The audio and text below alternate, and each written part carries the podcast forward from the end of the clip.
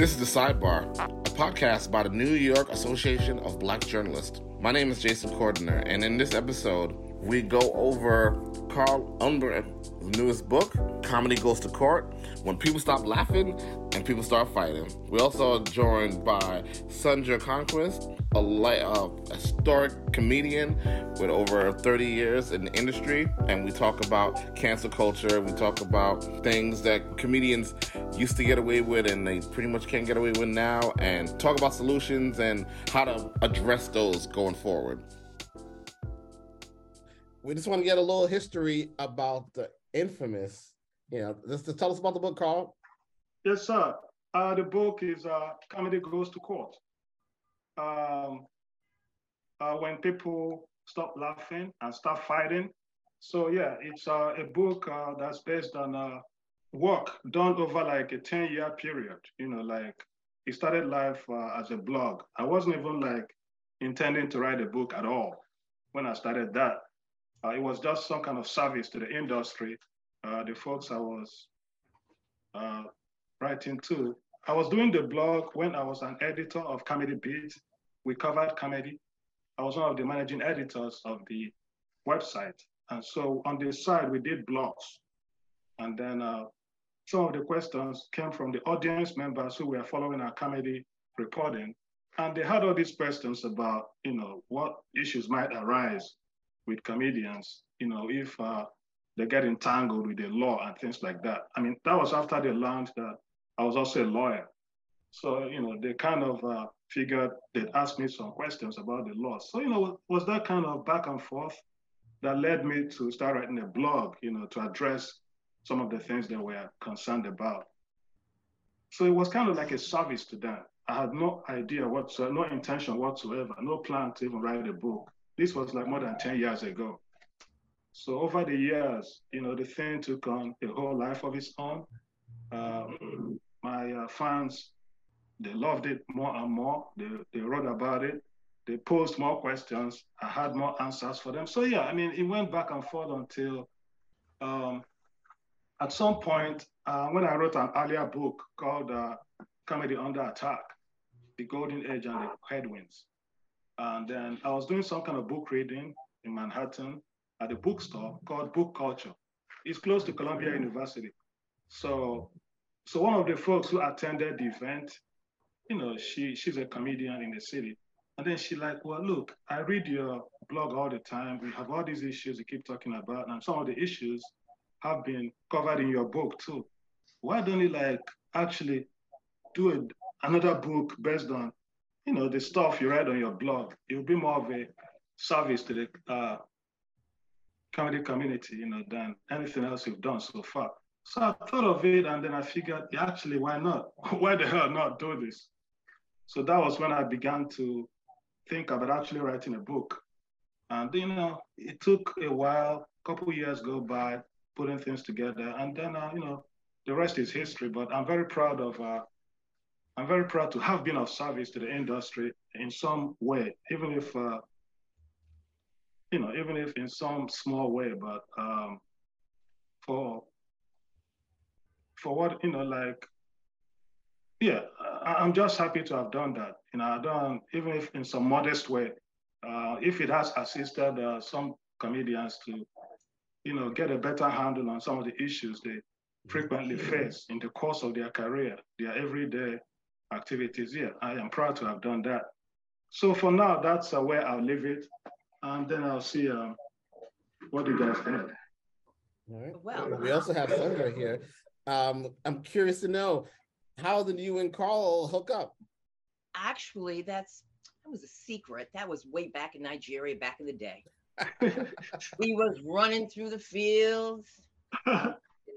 I wish I was running through fields what I found so interesting is that I met Carl at that bookstore in Harlem, and I don't really? go out often unless I'm working. And I was very interested. I love African comedy, any kind of African comedy. They can do a show, and it's amazing how they could keep it clean. And when I say they, I'm African American, but he's African, African American. You mm-hmm. know what I'm saying?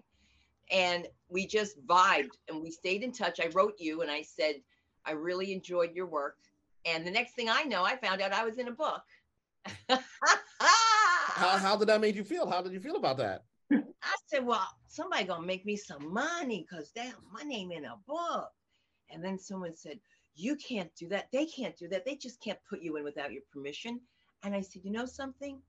If this is going to be something that's going to help our community, then I'm into it because your gifts sometimes come different ways. Amen. Your payback sometimes comes different ways. And if there's anything I can do to help anyone in our community, especially with journalism, I'm there. And I was introduced to Carl personally uh, through Gordon Balcom. I don't know if you're familiar with him, but he's a publicist and he gets around. And to be in this situation again, I said I would never allow myself to be like, no more. It's enough. But Carl has a way, maybe it's feigned naivete, but he's got a way of getting you to do it. So here I am. I canceled the class tonight and I'm all yours. And I think the message that Carl's also trying to deliver, and I'm he definitely can say it, he speaks for himself, but now we're in the period of woke. We're woke. And maybe he's trying to help by saying, hey, read this. Just substitute that name for another name to avoid a lawsuit. Mm. So when I teach, that's exactly. what I do. I encourage people to do the opposite, use a pseudonym, something else, but just stay away from, you know, trouble. When you think about it, there's a comedian by the name of Henny Youngman, a very famous comedian. And in fact, Jerry Lewis had chosen me to be one of the performers in a salute to Henny Youngman. Are you familiar with Henny Youngman? Yes, I am. No, yeah. I was asking. Yeah, is, is Carl? Are you familiar, Carl? Yeah. Okay. And to brief to anyone who doesn't know, he made a lot of money with his mother-in-law jokes. Okay, like my mother, like my mother-in-law asked me uh, to take her somewhere she's never been, so I showed her the kitchen. You know, things of that nature. and ironically, you know, he made fun of his mother-in-law, and he gets a TV deal, and I get a lawsuit. So how does that happen? and it's embarrassing. It wasn't, you know, I always had to keep a, a happy face, but to even revisit this and to see my name in print attached to that, it caused so many problems. And people think, hey, any publicity is great publicity. No, it isn't. I'm here to tell you because it affects everyone. And I'm trying to bring the worlds together. And what Carl's doing is using comedy as the barometer to help people deal with free speech and being able to say what they want to say without being canceled or you ain't woke and all this. Guess what, guys? You can't cancel canceled. Okay. So I guess that makes me a positive because you have to be able to have fun again. I was known for my characters. I have all these characters I used to do. I did uh what's her name? Uh No Pays a Day. What's her first name again, Mark? I can't believe I can't remember her name. What was it? Sherazade. I play a Persian Sherazade No Pays a Day because today I don't want to pay the day. I want my valet to change my Mercedes from 450 to 500. He won't help me. We have that and then we have Maria Santiago de Velasquez of Barranquilla, Bogota, Puerto Rico. And she's saying, hey, honey, let's go to the Puerto Rican Day Parade. And then we had Kim Kim, the convert Korean. And mm. she hmm. just want a nice Jewish boy to help her be good Jewish wife. And I did all these characters on my television show. Uh, it was called James and Sunda on Jewish Life Television. And that's when comedy allowed you to be funny. It was never a mockery because when you're a Swedish and Black redneck Jew. It is an experience when you're raised by an Italian in Paterson, New Jersey, in a sausage factory. And people say to me, Oh, you don't eat pork now because you're Jewish? I'm like, No, because I had enough pork in my life. Trust me. I know you didn't ask about all that, but I just thought you might want to know a little oh, no, history. That's great. That's great. It's good. It's good. Wait, it's good. It's good background. I don't want you to think that it was that one joke that made me you know, I I done so much before that. You know, I got a play. Uh, it was the Dodgers had done the Titanic, and a musical came out called Funny Business. And it was a rock and roll musical about stand-up comedy. And I never thought that I would be in a musical at the Kennedy Center, dancing and singing, and that's how I first started in show business as a kid. I was a dancer, and so I can't hide that stuff because they pull out everything. I never put in about Miss America because there was such drama over the pageantry world then with women of color. And they thought I was, um, what they say I was doing? I was trying to capitalize looking like Vanessa Williams. And we didn't look alike. I mean, people think we look alike when my hair's straight, but you know, Vanessa would never go out like this child. she's she's too gorgeous for that. And I had an opportunity to work with her and her ex-husband, I forget his name, Fox is the last name. He's Rick. a basketball player. Rick, mm-hmm. right. And when I got to the home, you know, it was one of these mansions and it was a benefit. When I got there, they told me my husband was waiting for me. And I said, My husband better be in New York City, okay? Because he was supposed to be out here. And then Vanessa came on the other side, and the photographer said, Oh my God. I said, Double trouble. But she was beautiful and she was, she enjoyed the comedy. And you'll never believe this talking about being woke. I got a note from the producer who said, By the way, this is a different group. We're not going to do any Persian jokes. Well, I did not get the memo. And let me tell you, they had a ball. They had a ball. Because I always, I'm in Beverly Hills. Come on. They're the closest thing I have to black people with me, okay? That, you know, can hang out with me. And I can prove that they're black. I told them, you're the new black meat. I can prove it. Because y'all shop and return everything the next day. And they laugh at that. But it's also from love. You know, I, I always make sure when I do comedy, find something good. Find something good. If you want to make fun of somebody, make fun of yourself first you know, don't come out like that. That's just the other thing I can't stand, not that you asked, is when people come out saying, clap it up, clap it up, clap it up. Tell me a joke, right, Jason? Tell me a joke, make me laugh.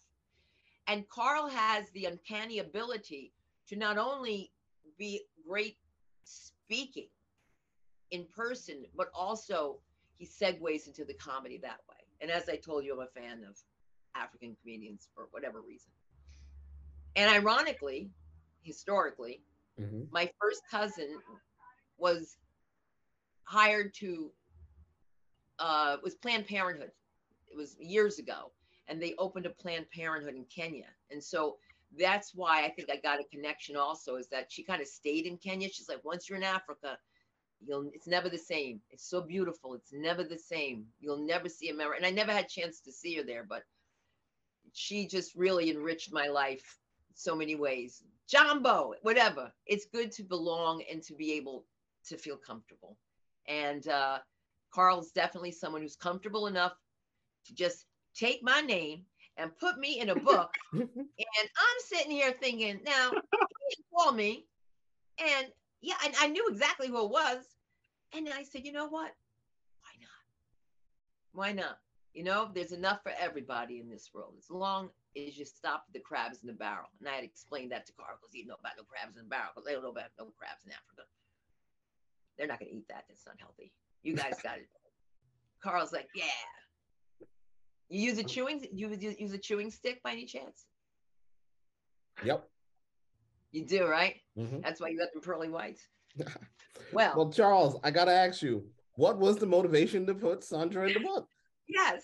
Well, we're waiting to know this, Charles.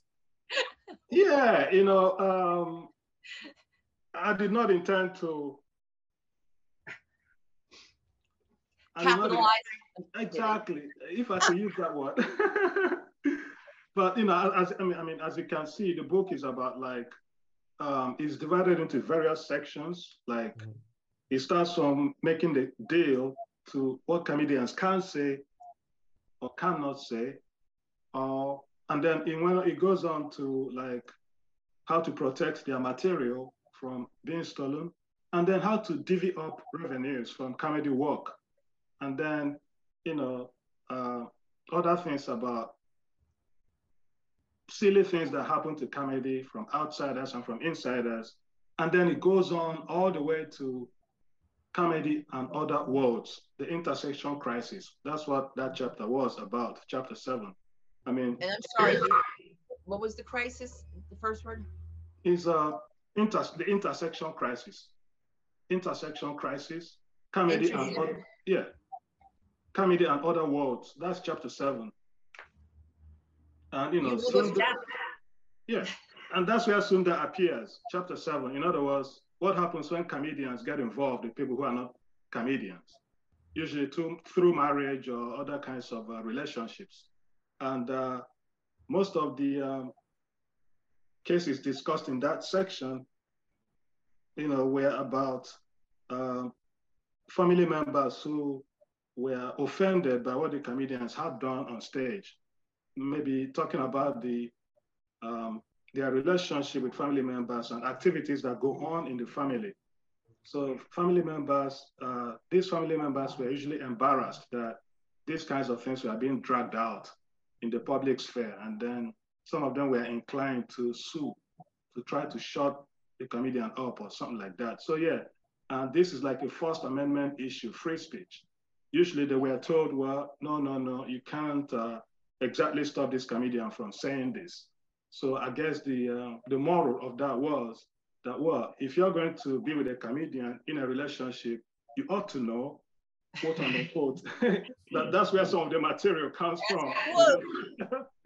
so, exactly. So that's where that is, you know. So it's about comedy and other worlds. The world, you know, folks who get involved with comedians, um, how far they may be able to stop the comedian from being a comedian and you know what the comedian can do to them, uh, how they can like stay safe with them. But the thing is, though, under the law, the comedians are allowed to just you know apply their trade. That's who they are.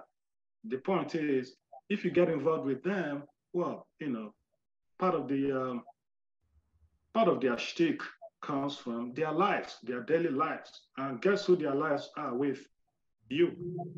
I love that he said shtick. I love that he said shtick. I just did an entire interview.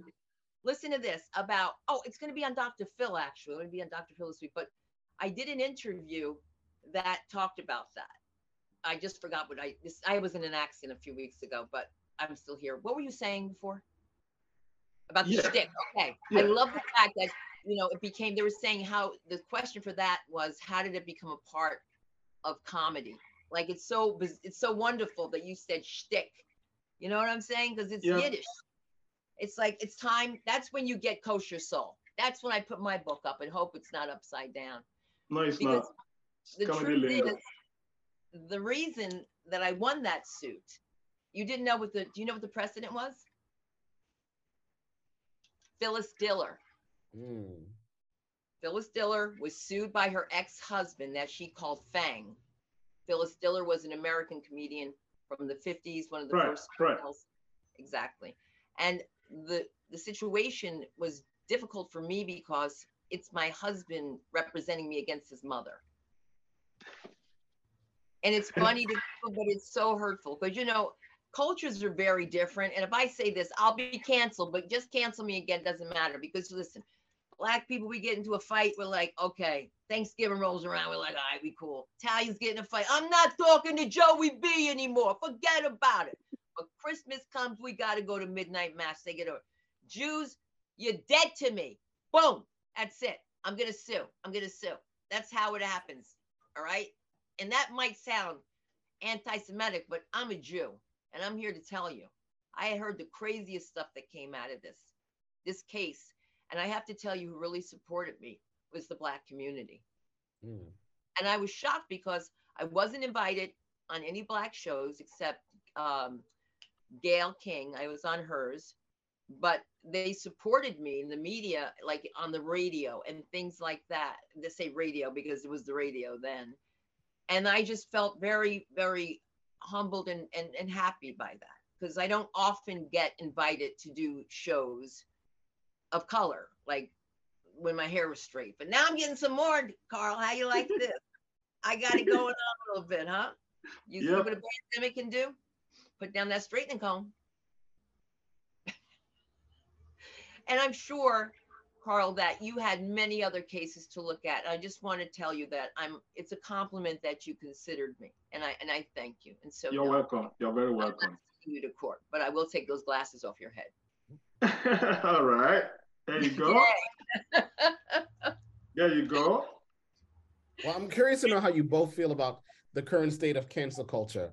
How in like how sensitive everybody is nowadays, where it doesn't seem like no one can take a joke. Do you guys feel like, you know, you guys are being, as a community, are being attacked? Absolutely. In addition to being attacked, we've allowed ourselves to be. You see, let me just say this comedy is a performing art. I don't care what anyone says. It's a performing art, and that's how I teach it. And I'm very serious about it. You have exercises, you have to do things to get yourself ready. And I forgot the question real quick, Jason. Hit me again. About cancel culture, your views on cancel culture. All right, cancel culture. So, take for example, I had a situation that took me three hours to handle. Why? Because someone of a different age group referred to somebody else from a different age group about their boobs and it's inappropriate. You should know that by now. Weinstein's sitting in, in his cell. You guys got to be hip to that. And one thing that Darnell Rawlings had said in a uh, in a post I read, he's right. As comedians, people think that they can come up, you know, and and just, hey, it's soon. Hey, wait, take a picture. Da, da, da, Next thing you know, you're in a book. You're in a book about the Supreme Court of Justice of Comedy with, with Carl. The next thing you know, you're doing a podcast that hopefully brings the world together so that cancel culture is canceled. You know mm. what should be canceled? Spick and span. Let's talk about that. Everybody talks about Aunt Jemima. Now I can't buy pancakes. I don't trust it no more. I wanted to see her up there. You hear what I'm saying? I knew I was getting my pancake mix. And it's just amazing how they all forgot spick and span. As a kid, people would think I was Spanish because, you know, when you're black and white, makes you Puerto Rican. But in Beverly Hills, I become Persian. I start shopping and returning. And I just said to myself, wow, they have got to stop. The cancellation thing goes too far, the sensitivity issues, and now the legal issues that are coming about. You know, it's you can make a mistake now. How many times has someone said, you know, after I had my kid, would you like to sit down? You know, you're pregnant. Horrible. I already had the baby. But these are the things that would get that person canceled. You fat shame that woman. How did you fat shame her? You know, um, don't don't shame me. And and the other thing is with cancel culture, don't set me up. All right. If I introduce myself to you, Jason, my name is Sunderland Croonquist. I'm from Paterson, New Jersey. How you doing? I don't. Ha- I don't want to give. I, I don't say I'm a she. Now I have to put that on everything. Everything here. I, you know, because I respect that. At the same time, you got to get out of my. You can't. You can't get out of my soup because you're making it very difficult.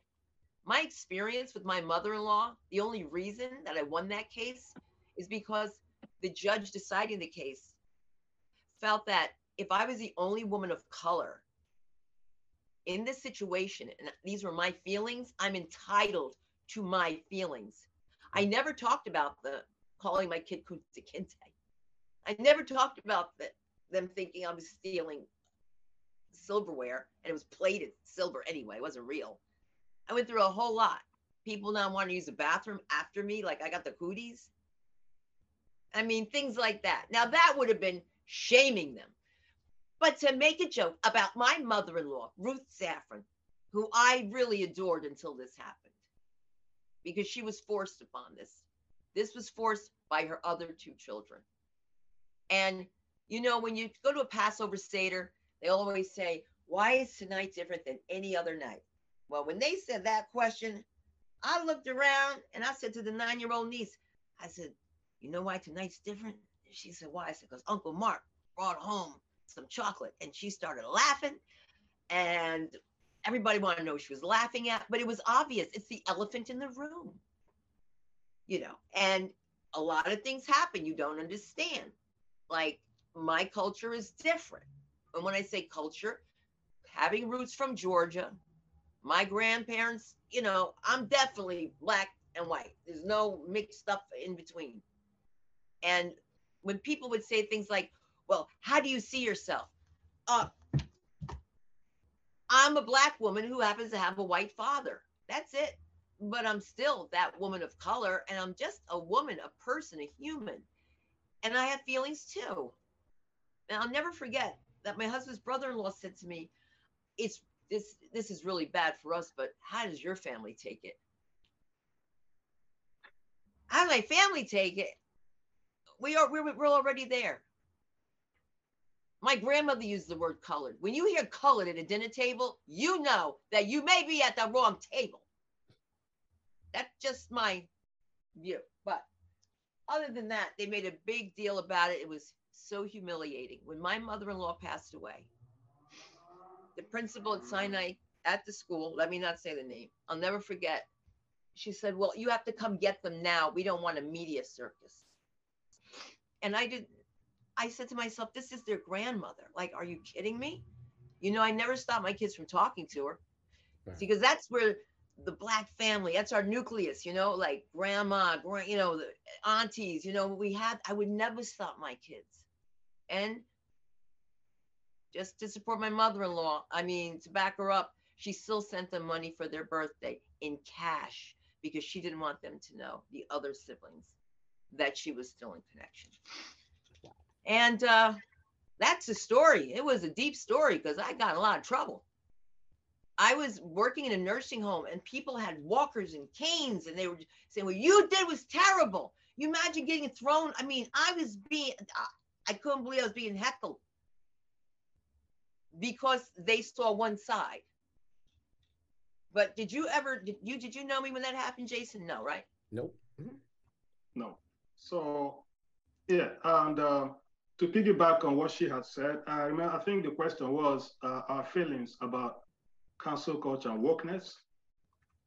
Uh, you know, first of all, there is something to be said for being sensible to other people's uh, sensitivities and, uh, you know, not going so far needlessly to hurt other people's feelings. So, I mean, there is something to be said for that. It helps, uh, it helps us to maintain civility and to continue to uh, uh, sustain our civilized society. But um, again, there's also the issue of boundaries. Uh, the wokeness and the cancel culture stuff is kind of gone a bit too far. The pendulum, the pendulum, the pendulum may have swung too far in the in the in the direction of like people getting canceled and being unable to speak freely in a place like America, which is like a First Amendment planet. So there's a problem with that. So it comes down to line drawing. How far do we draw this line? Where do we draw the line exactly? So, uh, you know, a lot of uh, the cases covered in the book, especially chapter two, dealing with free speech, yeah, it comes down to that. Comedians being uh, forced to literally self-censor. You know, self-censorship is such a, um, it's so anathema to the idea of a free society with a free speech uh, regime. So yeah, and you know the good thing is most of those cases ended up in favor of the comedians and their right to free speech. But it's not just the law that counts in the end. There's also what society does. I mean, if people decide to cancel you or maybe not go to your shows anymore, it doesn't matter that you won a case that uh, recognizes your right to continue to say the things you were saying. So that's the point now. How far can comedians uh, sustain their careers while, you know, uh, being true to the law? So that, that's, uh, you know, there's some kind of tension there. And uh, that's why it's important that comedians get to know uh, what they may say under the law. And then they also have to be sensitive to what society can tolerate. Like I said, in one of my writings, comedy today is like a product being offered for sale because comedy today is big business. Unlike and it's manufactured, a lot of it is manufactured. Yeah. A lot of these people are not writing their own jokes. Mm-hmm. Right, exactly. I mean, it's, it, it also become uh, it has also become kind of uh, industrial in a way, very corporatized. So, but you know, the thing is, it's big business, and they are selling a product. Here's the problem: what if you want to sell this product? You feel this is a wonderful product, you know, I have the freedom to sell this product. I want to like let it rip, go as far as I can go. Well, if you have a product to sell, you're selling the thing to consumers. What if the consumers, because of political correctness and ideas of wokeness and oversensitivity, no longer want to buy the product. They no longer want to see the show or they are canceling people. So there's that tension there. You know, you have a product to sell. What if the consumers, for whatever reason, perhaps they are wrong in the way they think, but it is what it is. What if they no longer want to buy the product in a certain way? They want it to like maybe modify the product. So I guess my point is because I read about comedy a lot, I kind of think perhaps there's also a discussion to be had in the comedy community about this idea that um, we can just say whatever we want to say. That may be fine under the law, I mean, to a large extent. But as a practical matter, you are selling a product. What if society doesn't want to buy that particular product in those particular, you know, forms? So there may be, it may be necessary from a business perspective for comedians to like participate in this conversation where we are trying to draw the line properly between uh, what can or can't uh, be done going forward. So, I mean, a lot of the, a lot of the cases covered in the book relate to that kind of thing, and it's very important, especially for up and coming comedians, to you know know about the environment as well as about what the law allows them to do, so their so that their careers don't get upended even before it really takes off. So interesting there was Jason. Are you familiar with the book The Real Side? R E E L Side by Mel Watkins. I am not, but I'll definitely look into it. Okay, it, it tells about the history of comedy from minstrel times till now. Now meaning the late '90s. Then, um, a lot of people think I've been in this business a heck of a lot longer than I have been, but I wasn't. I actually got booked before I started, and I started in a workshop. I now teach. I have students. Now, Carl is a hundred percent on point. People want to know why is a um, like I'm so sorry. Something came on the computer and I don't know what that meant, but I can't do this. This is so crazy. When I'm doing the Zoom, when I'm teaching these people that come here who are veterans, when these comics see them, they're just like, why are they there? You know why they're there? Because they want to know. Can I say the N word? Can we talk about the N word envy? Why does everybody want to say it? I can say it because, you know, my aunt, and she's my aunt by marriage, but she raised me. And so, like, we always, we were kids. I always said, oh, I, I, when I was a kid, it was a no. That's it. But now it's the envy. Or also, can I say this or or do I say that? And you know who's coming to me? People aren't coming to me that want to be stand-ups. They're rabbis, reverends, priests. Uh, I've had such an array of people just to get over the fear of speaking in public, especially since COVID. And now we get to the cancel culture, and where they come in, unfortunately, is that they don't know. Like Carl said, that book might be a nice guide for you not to say words that you can't say anymore. Like I think you can't say he or she. It's gotten so bad my husband got so sick.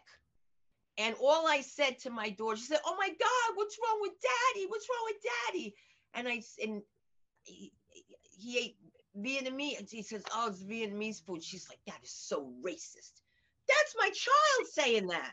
If it was Italian food, say Italian food. Racist. Everything's racist. I say to her, I want you to go to the Indian store because they have a certain kind of saffron. She's like, Why do you have to call it that? I said to her, Do you know the name of the do you know the name of the store? When I was in Paterson, New Jersey, you had Puerto Rican store, Dominicans had their place, you know what I'm saying? And then we had the black store where you get your ham hocks and they'd split them for you. I really know a lot about things like this. And I have to tell you, I'm falling in love with African comedians. It's just mm. something new. It's just something new because they're able to tell a story and they don't pepper it right away if you can work clean, you can make so much more money. Even though, yeah, Eddie Murphy did Raw. We know that. That started it all. But now everyone's following the same thing. And it's just like. And how do you feel about that? How do you guys feel about that? Everyone's pretty much running the same material, the same routines. And, you know, be it's cool kind of like, to be hit. Yeah. Yes. And please, please, please, if you're a breeder like me, I got a new name. I'm a breeder. All my life I was a half breed. Now I'm a breeder. I've never heard of this madness before. And my daughter, she's going through stuff which is so crazy because look, I went up to this kid by accident. I said, if you don't get over here, we got to go. And it wasn't mine. And I said to the mother, Oh, I'm so sorry. I said, this white woman looked at me like she thought I lost my mind until my daughter came around the corner. Now, you see, that's where it gets tangled up, where we as Americans have to mm-hmm. stop and know that Black people are a flower bed of colors. You go upstate New York, you will find blonde hair, blue eyed Black people. Mm. And that's just what it is. And it is what it is. And that's why I'm always in trouble because when I when I say I'm in trouble, it means that I'm they say I'm too outspoken. When I'm working with my comics, when I work with my black comedians, my male black comedians, I tell them right up front, you have to act like you got somewhere to be. This slow walking up to the stage, you see how small this studio is? It does not take you that long to make two steps. and don't tell people clapping for you, say knock knock, who's there? And don't start out with, you know, and I'm allowed to say it because I feel like I have free speech like, yo, that one, he's my nigga right there, my nigga right there. You're making the white people uncomfortable because they want to laugh, but if they laugh, they're in trouble. Then they're racist. And you can't do that. And I'm living with a Jew. Can't say you're living with a Jew. I say he's a Jew last time I looked. You can't say that. And, and Judaism is a religion, it's not a race. And you're still black. And I'll never forget this. I was at the comedy store. I'm trying to think of which brother is the Wayans brothers, and I love them all. I, I love Mar, uh, you know, but the oldest one, I was just so happy to meet him. And I was young in the business, you know, and I just told him what a fan I was. And he said, I've got to tell you, I saw your act. He says, that, that's real. I said, yeah. He said, yeah, it's a solid act. But you know something? You still black. And I was like, what did that have to do with anything? Cut to five years later, who do I run into? Yes, Dr. Huxtable is at a restaurant. And uh, Bill Cosby is at this Italian restaurant by himself. And I went over to speak to him because my uncle, uh, who passed away, Jimmy Cobb, was a drummer. And I knew that he had had lunch with my family before, with my aunts and my uncle. My uncle was uh, head of dentistry at Harlem Hospital. And I'm saying that because there was there was a reason for me to, to, to go over to him. And he obviously knew my comedy after we had, he had seen me. You know what he said to me? What's that? He said, well, you think that that act of being black and white is going to get you anywhere? He says it's not. He said you have to think again, because how long are you going to play that? And I was just like, you know what? There's something that people like in comedy, and I'm sorry, Mr. Huxtable, Dr. Huxtable, but people, places, names, and things. Things have changed since you started. Okay, mm-hmm. when he when he jumped on that rock, when he jumped on Eddie like that, and Eddie told him to go eat a Jello pudding pop, free speech. And sometimes it's good to clarify so people are at ease. You know, I'm definitely a black woman, but I could be a Puerto Rican, you know what I'm saying? Or I could be something else, or could be. And sometimes I like to, I, will do an act where I won't say anything about that.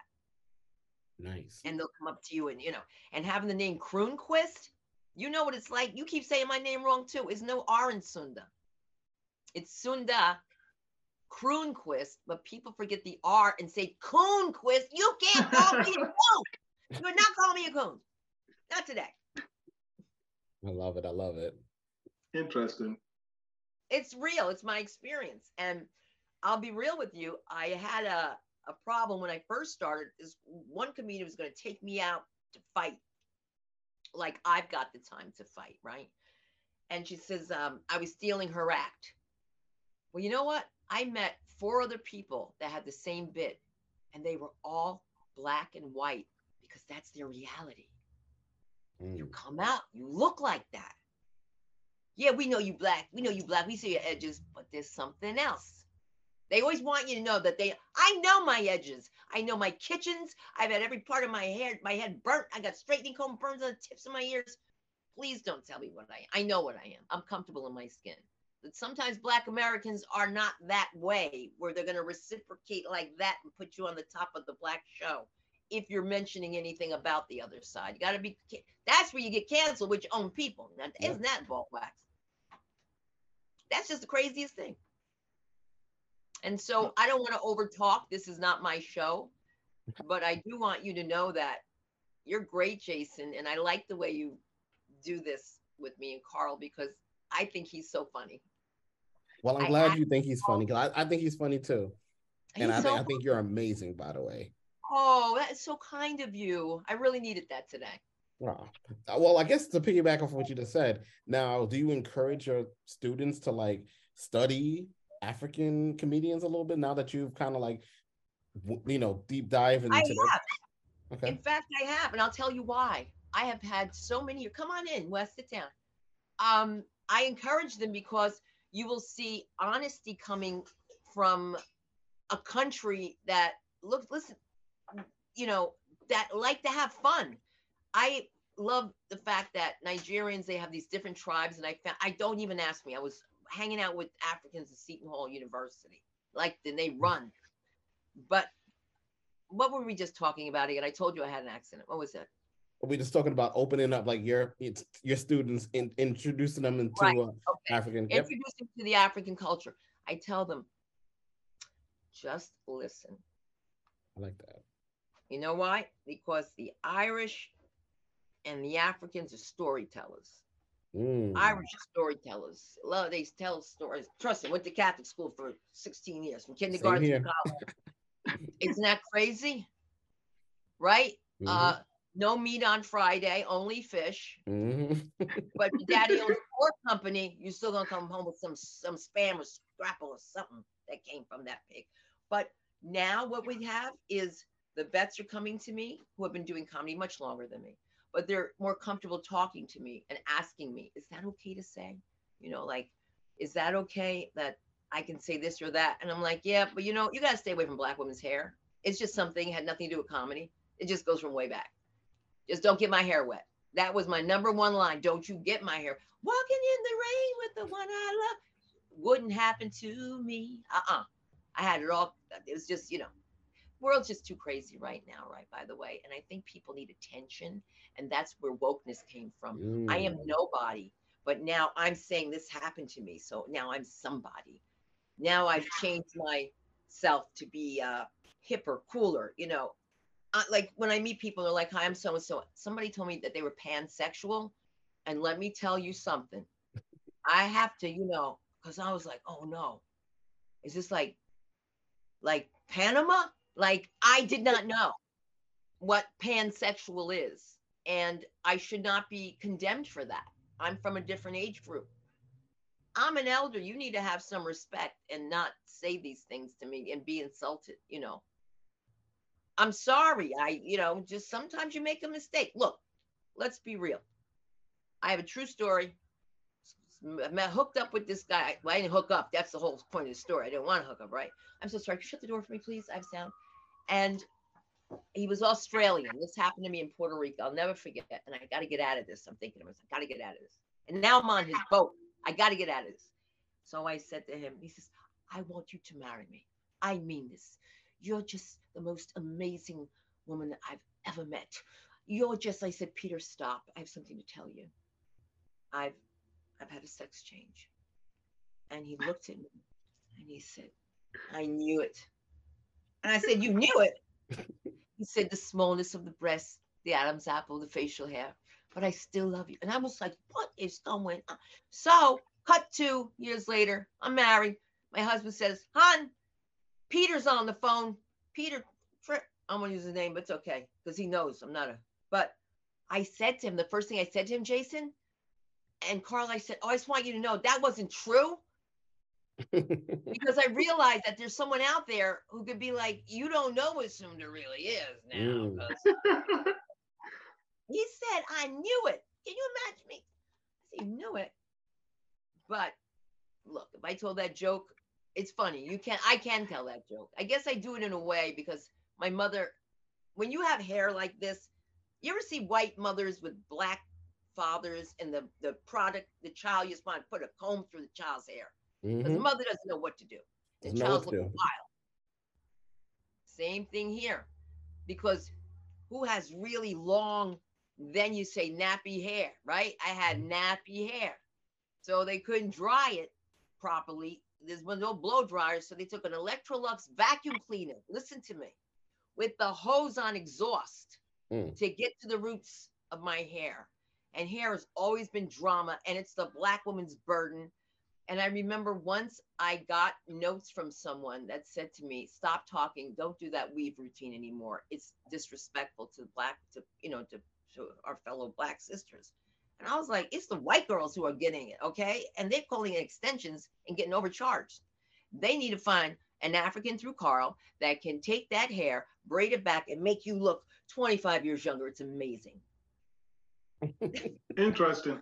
Hey, Sunda, just out of curiosity, um, what do your students think about, you know, your, I mean, I don't know if they've seen uh, the, if they've read the book and seen the, the section where you were covered, but assuming they have, what do they think of that, by the way, in terms of like, you know, your ability to speak freely as a comedian or, you know, your uh, your relationship as a comedian to people who belong in other fields? I mean, out of curiosity.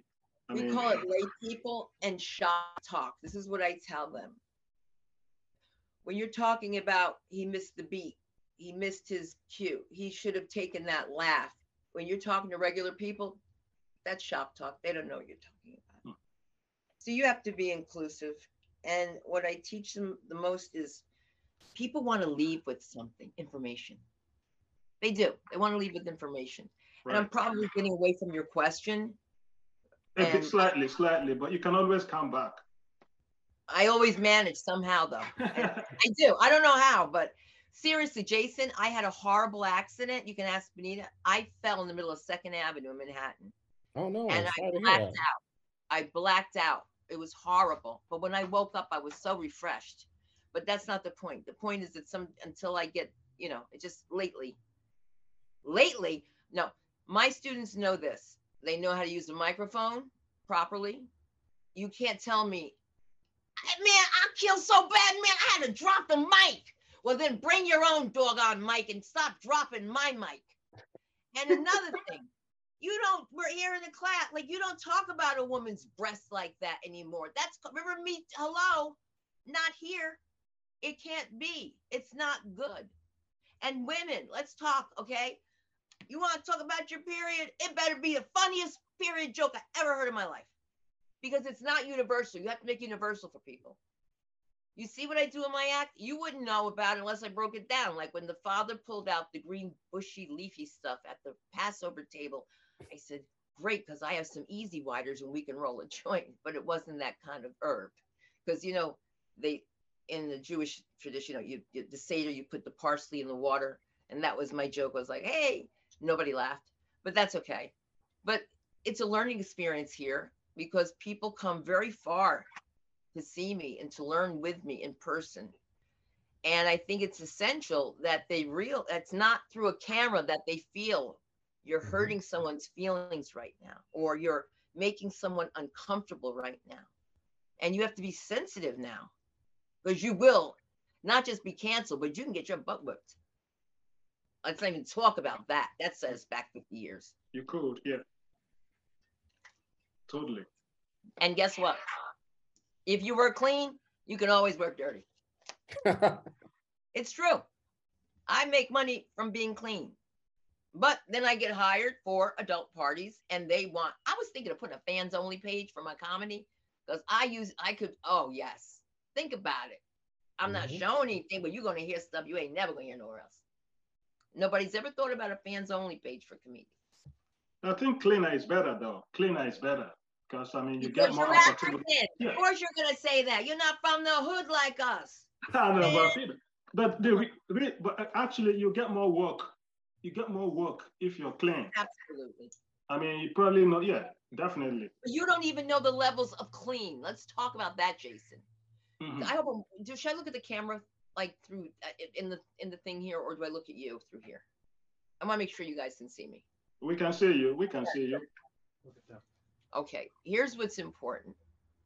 That um, when I say clean, clean is different from corporate. When you work for Chabad, the most religious organization of Jews, got to be clean. And it's so hard to put that kind of show together. And I begged, the show was going great. It was with Rabbi Mentz of, uh, he's Chabad of Bel Air, all right? He's the fresh rabbi of, of uh, Bel Air. And I dig him because he always has these brothers working with him. And I said to this guy, I was at Shabbat dinner, I was like, how did you meet Rabbi Mentz? He was like, oh, hi, man. He said, that nigga used to play basketball in Brooklyn. I was like, oh my God, he's called a rabbi. Oh my God. And he was like, yes, mom. Yeah, he said he helped us. He got our families here. And so there's that relationship with Williamsburg that LA doesn't know about, you know, mm-hmm. where, yeah, it's Jewish, but it's black. Yes, it's Jewish, but it's black. And why I'm saying that is that the show went really well until the last person, a headliner, national, says to this guy, So I see you guys are out tonight. I bet you have children. And they're smiling. She says, Yes. He says, How many? She says, Four. And he says, Oh, that's great. Let me ask you a question. When you make love to your wife, do you grab her boobs when you're behind her? Oh my God. the rabbi jumps up. Are you ready? Rabbi jumps up and says, You're not a man of the Torah. Get him off the stage. Get him off the stage. We had to calm down Rabbi Mentz. People were uncomfortable. Chairs were rolling. And the comedian says, Hey, he goes, You don't even know what you're getting here. I've been on the Tonight Show. Well, guess what? They're Orthodox Jews. They don't have a TV. They thought he said tonight's show. And that can ruin your money. That's when somebody pisses in your soup. Mm. There's no need to say that. When I said clean, I meant no tuchus, no boobs, no ass. Yeah, I mean, like uh, Jim Gaffigan or Jerry Seinfeld, those kinds of clean. I mean, that's like real solid clean. Makes you a lot of money, brings you a lot of opportunities, and you know, generally enhances your reputation in the game. So yeah, I mean, it's a wonderful kind of clean. I mean, the cleaner the better if you can if you can wing it. Well, that's what I tell them. Here's the thing: I'm there's we have free speech on here, right? Of course. Can I say what I want? Yep. Yep. All right. Don't hold nothing back.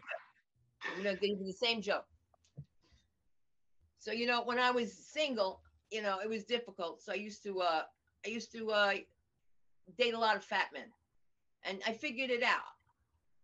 I was like, if he eats, I'll eat. You see what I'm saying? You judge by the width, the girth, right? I'm using my, I'm using it here. I'm using it here. Meanwhile, the real joke is you ever fuck a fat guy?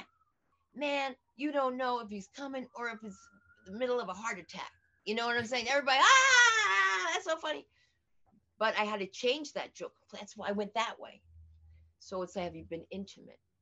Sometimes in the heat of passion, you may hear a, a gasp, a, a sound, a moan, and when you're with someone like that, you're thinking, Am I really making this happen? Or is he going to have a heart attack on me? And if he does, who's going to pull my body from under him before his wife comes home?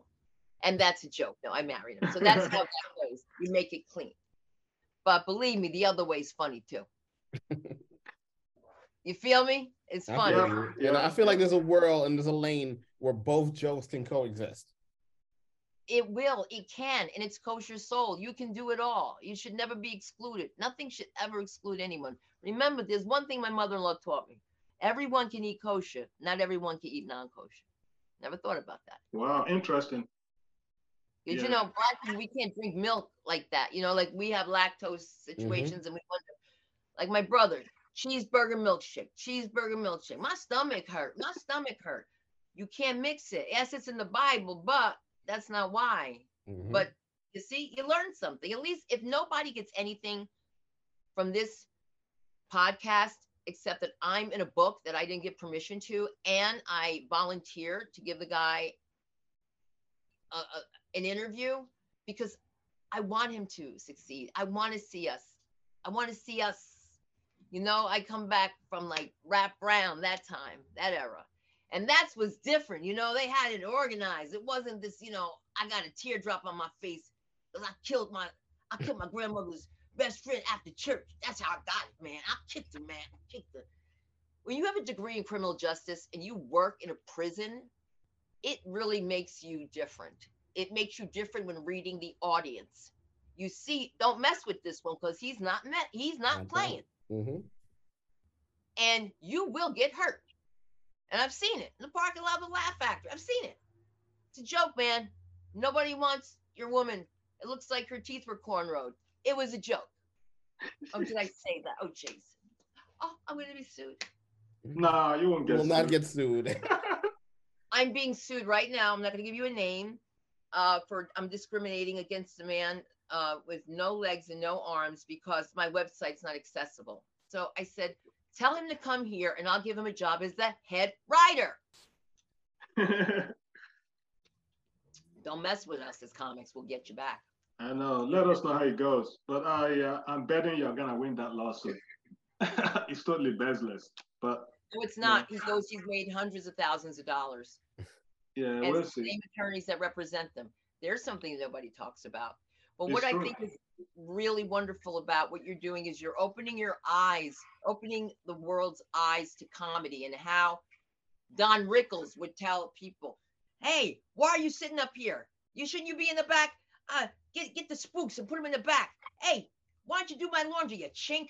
He used to say things like that, and people used to laugh at that. And I remember being on a date before I was doing comedy and i was i was so offended i couldn't believe it i was because my boyfriend was laughing like why are you laughing dude because that's not funny because i'm black and now i'm telling you it's not funny and ironically how did i get in the business jackie mason of all people now people don't even know who jackie mason is isn't that sad do you know who he is i remember i remember of course him. we know him absolutely now he's the first comedian to get canceled on national television.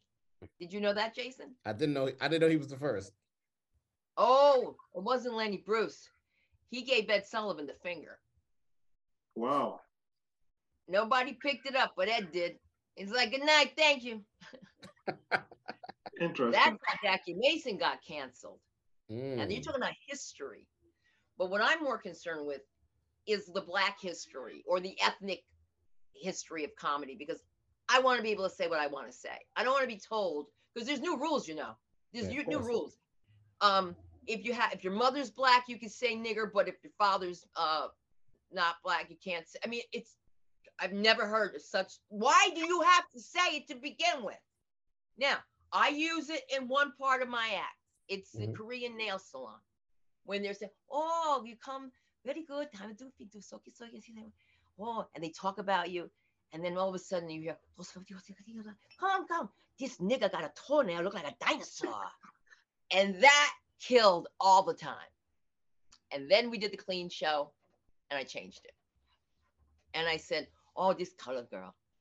But it wasn't as funny as the original, trust me. Because you know that's what they were saying. Mm. and then Paul Mooney comes on afterwards. And remember, I opened for Paul Mooney how many times? and he would say, "Young, gifted, and black." Too bad she's a nigger. He I remember that. Was, yes, and I was out. He say, "Look at you, you little Creole." He would call me all kinds of Louisiana names, and it's just so funny because I, I'm not. I'm just from Paterson, New Jersey. And to mm-hmm. live my life and get through my life in the hood like that, being mixed, comedy saved my life in a lot of ways. So that's a real important part. Without laughter, what will we have? Because I certainly haven't done a sit up in three days. And that's the best way to tighten it up, I think. Amen. So, so I guess in closing, because we're pressed for time, um, let's let's talk about Carl's book. Like uh, both of you guys, let's give me, you know, takeaways from the book that you want others to get from from come from it. Yeah. Um, uh, first of all, yeah, thanks for um, you know, like focusing on this book.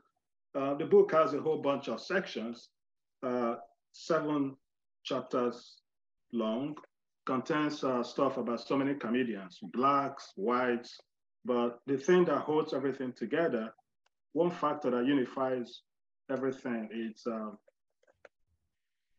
it, it, that it covers the uh, lives of comedians in various situations that are kind of like sometimes career threatening, but for those starting out in comedy, it's like a must read.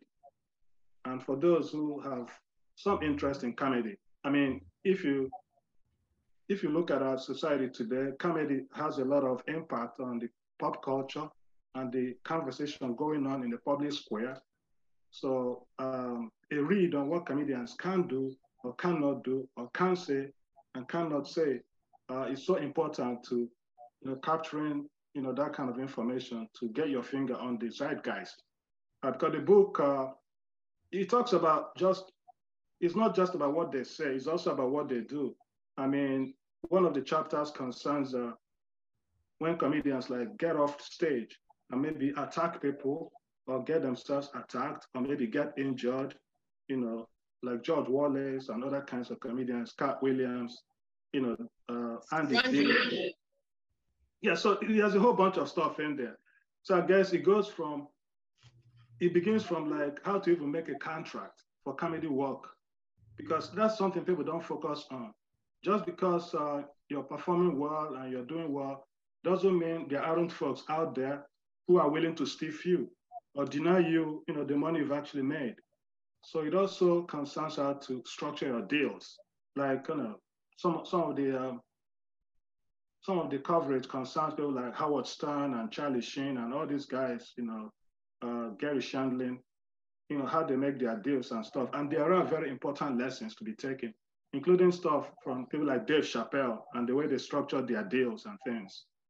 And then you go on to like free speech and other stuff, lawsuits against comedians, John Oliver, you know, uh, Bill Maher.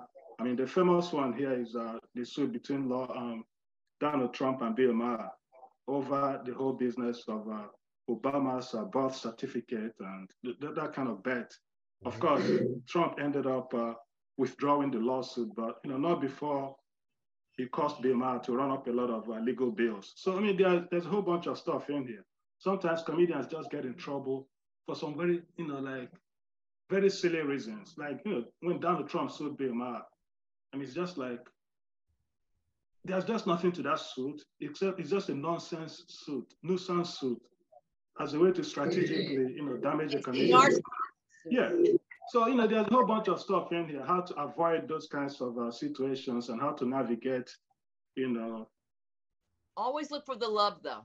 Right. Mm. You know what? You look for all of that. You look for all of that, and you also try to stay So for Sunda, who runs a school, yeah, this is something uh, your students could benefit from to really learn how to stay safe, how to advance their careers, and how to generally. Um, well, how do I get a free book? Coming soon in the mail, and uh, yeah. I will tell them they're very interested in reading all of these books you know, I said to one of the comedians, you look just so much like Sammy Davis. And he said, the baseball player? And said, oh my God. But you see, then what you're saying in closing, I think that you're part of a of a you're the next generation from the real side because there was no cancellation problem there. People still went on. Right. Now it's cancel immediately. Mm-hmm. When Trump won, I was attacked attacked online, okay, yeah. by a comedian who misunderstood. This is what was wrong with your social media. And I'm going to wrap it up real fast. I couldn't believe Donald Trump was president on my daughter's birthday. Talk about like, okay, talk about like, oh my God. So I wrote Donald Trump is president, OMG. And it was, and I love this girl. I love this girl. She's a comedian. And she went off on me that I was a racist, that she knew I was a racist. I had no respect for Lil Rel. Oh, and what happened was I thought Laurel, the way they were saying the name was a woman because they didn't introduce themselves to me. And it was a man. And it was the early show, majority white people. And they loved his stories. But when it got to the other stuff, you could see the aura of awkwardness because they want to laugh. If they again, if they laugh at something that has the N word, then they gonna get pointed out and they're racist. But this woman just tried to destroy. I mean, this is I thought was a friend that I met that I brought to the Laugh Factory. She's got her own TV show now, but I don't care. I called her and I said, "Why would you do that to me? Do you know how much money we spent trying to get Hillary Clinton in office?" And she said, "Well, you because I wrote you hide behind the cowardice of the of the internet." Mm. But that's why people say what they say about you. And that's when she picked up the phone.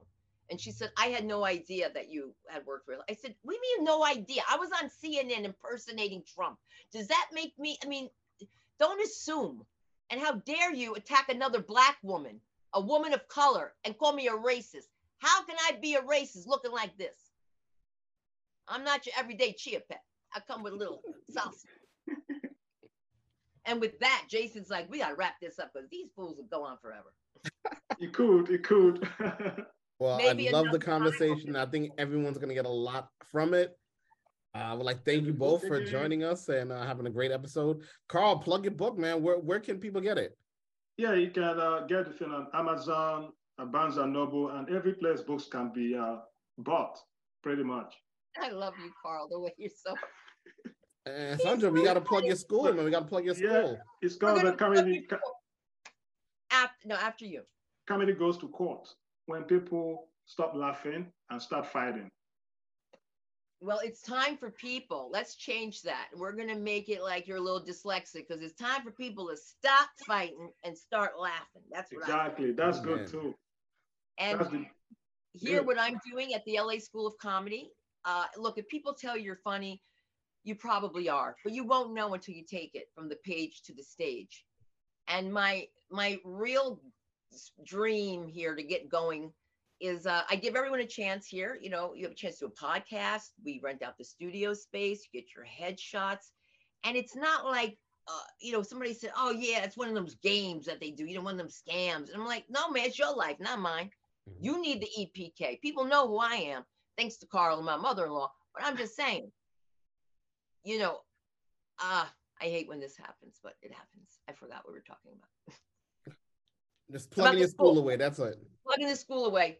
I want to tell you why it's good for you. It's good for all of you who are in public speaking. Again, people need icebreakers. Realtors love it because people always love to laugh and people like to make people laugh. So at the end of the day, we can really make it happen. And I think that if I get this dream together, I've only done this a few times where we take our kids that have parents who are incarcerated and we take those kids to visit their parents to keep the black community together still just because they're away. The italians always say you know they're on a job you know what i mean? Mm-hmm. but they still respect their father in jail. And we take our kids and we're going to take them to the jails and we also give them comedy classes and oh, wow. i encourage them to do not just that but to also get involved with debbie allen the debbie allen dance academy who's done a lot for kids in the community as Sinbad put it, uh, when your kids are with Debbie Allen, they ain't on the street. And so these things like comedy bring people together in a good way, but it's misinterpreted. That's why a kid like me gets thrown out of school in her last year. And for what? Laughing? Now Something the world like, could use a lot more of. They need some laughter, and I need some lipstick because I talk. Some people talk your ear off, but I go for the whole body. and with that, I guess it's a wrap for a sidebar. Again, we'd like wait to thank. A minute. Before we wrap, I oh. would like to say okay. thank you to you and Bonita for having me on sidebar. And oh. if any of you guys want to find us, we're at laschoolofcomedy.com. And you can find me on all platforms at Sunda Live, S U N D A, Jason. Awesome. And, uh, definitely want to make sure one. we plug that in and we get everybody on board. And I will definitely be following your school going forward. I'll tell you that much. Oh, just one last one. One last one, Jason. Uh, so um, the book was based on a blog. It was inspired by a blog. The blog is still active. It's called OCarl's Law, O-C-A-R-L-S law.com. Great. Oscar's got, I can't wait. And I hope you guys have me again. It would be great. And when you're here, Carl, we'll do a podcast live. Absolutely. Absolutely. Absolutely. I'll be over Thank on the West Coast uh, very soon. Well, bring a coat because it's not warm. Okay. sure, But you know they make believe it is because you look at these little white people. Like, you need to put on a coat. Wow. It's cold. Right. I'll keep that in mind. yeah, no, you will when you get off the plane. Guys, it's been a great time. I've got to leave, but it certainly was great, Jason. Stay in touch, sundalive.com. Find me, sundalive at gmail. Call me best because I can't get to the internet. You know, this was a big deal for me today. But Thank you for our guests Carl Unegbu and Sunda Croonquist for joining us on this episode. If you like what you heard, please subscribe to the sidebar and leave a great review. As a reminder, the views and opinions from our guests do not represent those of the New York Association of Black Journalists. For more information, visit our website www.nyabj.org